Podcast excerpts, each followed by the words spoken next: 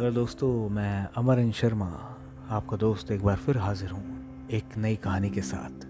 The stories that stay with you और आज की कहानी भगवान श्री कृष्ण और हनुमान जी के मिलन के बारे में है। आप सबको तो पता ही है कि हनुमान जी भगवान श्री राम के कितने बड़े भक्त हैं। और भगवान श्री राम का जो जन्म हुआ था, वह हुआ था त्रेता युग में। और भगवान श्री कृष्ण द्वापर युग में आए थे। तो किस तरीके से इनका मिलन हुआ, ये कैसे मिले, यही कहानी है जो कि मैं आपको सुनाने जा रहा हूँ।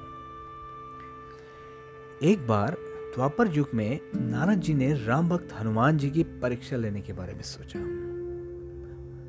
भगवान हनुमान चिरंजीवी हैं तो वो युगो युगो अपने भगवान श्री राम की भक्ति में लीन रहते हैं। तो इसीलिए नारद जी ने राम भक्त हनुमान जी की परीक्षा लेने के बारे में सोचा। उन्होंने भगवान श्री कृष्ण से कहा, क्या हनुमान जी के पास कोई ऐसी दृष्टि है कि वे अपने आराध्य भगवान को पहचान सकें? इस पर श्री कृष्ण ने नारद जी से कहा, नारद जी, आप स्वयं ही देख लें कि मेरे भक्त के पास ऐसा कुछ मौजूद है भी या नहीं. भगवान श्री कृष्ण की आज्ञा पाकर नारद जी हनुमान जी के पास पहुँच गए और उनसे पूछने लगे कि आप आज अत्यधिक प्रसन्न दिखाई दे रहे हैं? इस प्रश्न के उत्तर में हनुमान जी कहते हैं कि, हे नारद जी, आप तो त्रिकालदर्शी हैं। आप तो सब कुछ जानते हैं। कल राम नवमी है। कल मेरे प्रभु श्री राम का जन्म दिवस है। और मैं प्रत्येक वर्ष अयोध्या नगरी में सरयू नदी के किनारे ब्राह्मणों को भोजन कराता हूँ। भगवान श्री कृष्ण ने अपनी दिव्य दृष्टि से यह सब कुछ देख रहे थे। नारद जी तुरंत ही भगवान कृष्ण के पास आते हैं और उनसे कहते हैं कि प्रभु, मैं अभी आपके दूत हनुमान से मिलकर आ रहा हूँ। मैंने उनसे कहा कि आप चाहें तो मेरे साथ चलकर अपने आराध्य प्रभु श्री राम के दर्शन कर सकते हैं, क्योंकि श्री कृष्ण भी तो भगवान विष्णु के ही अवतार हैं, जिन्होंने द्वापर युग में जन्म लिया है। लेकिन आपके प्रिय भक्त ने मेरे साथ आने से इनकार कर दिया और यह कह दिया कि जब तक प्रभु की इच्छा नहीं होगी, तब तक मैं उनसे मिलने नहीं आ सकता। अगर मैं ऐसा करता हूँ तो यह उनका अपमान होगा।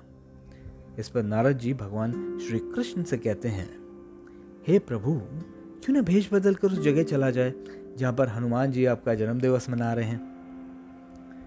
अगले दिन हनुमान जी भी भेष बदल कर सरयू के किनारे पहुँच जाते हैं और नारद जी और श्री कृष्ण भी। इसके बाद नारद जी कहते हैं कि मुझे नहीं लगता अब आपका भक्त आपको पहचान पाएगा। हनुमान जी जय श्री राम का नारा लगाते हुए लोगों को भोजन बांटते जाते हैं। भोजन बांटते बांटते जब वे भगवान श्री कृष्ण और नारद जी के पास आते हैं तो उन्हें देखकर रुक जाते हैं। श्री कृष्ण हनुमान जी से कहते हैं कि हम लोग भूखे हैं, हमें भी भोजन परोसे। यह सुनकर हनुमान जी की आँखों से अश्रुओं की धारा बहने लगती है। क्योंकि वह पहचान जाते हैं कि यह कोई और नहीं, बल्कि उनके आराध्य देव श्री राम के अवतार श्री कृष्ण है। उसके बाद भगवान श्री कृष्ण और नारद जी अपने असली रूप में आ जाते हैं और हनुमान जी को दर्शन देते हैं।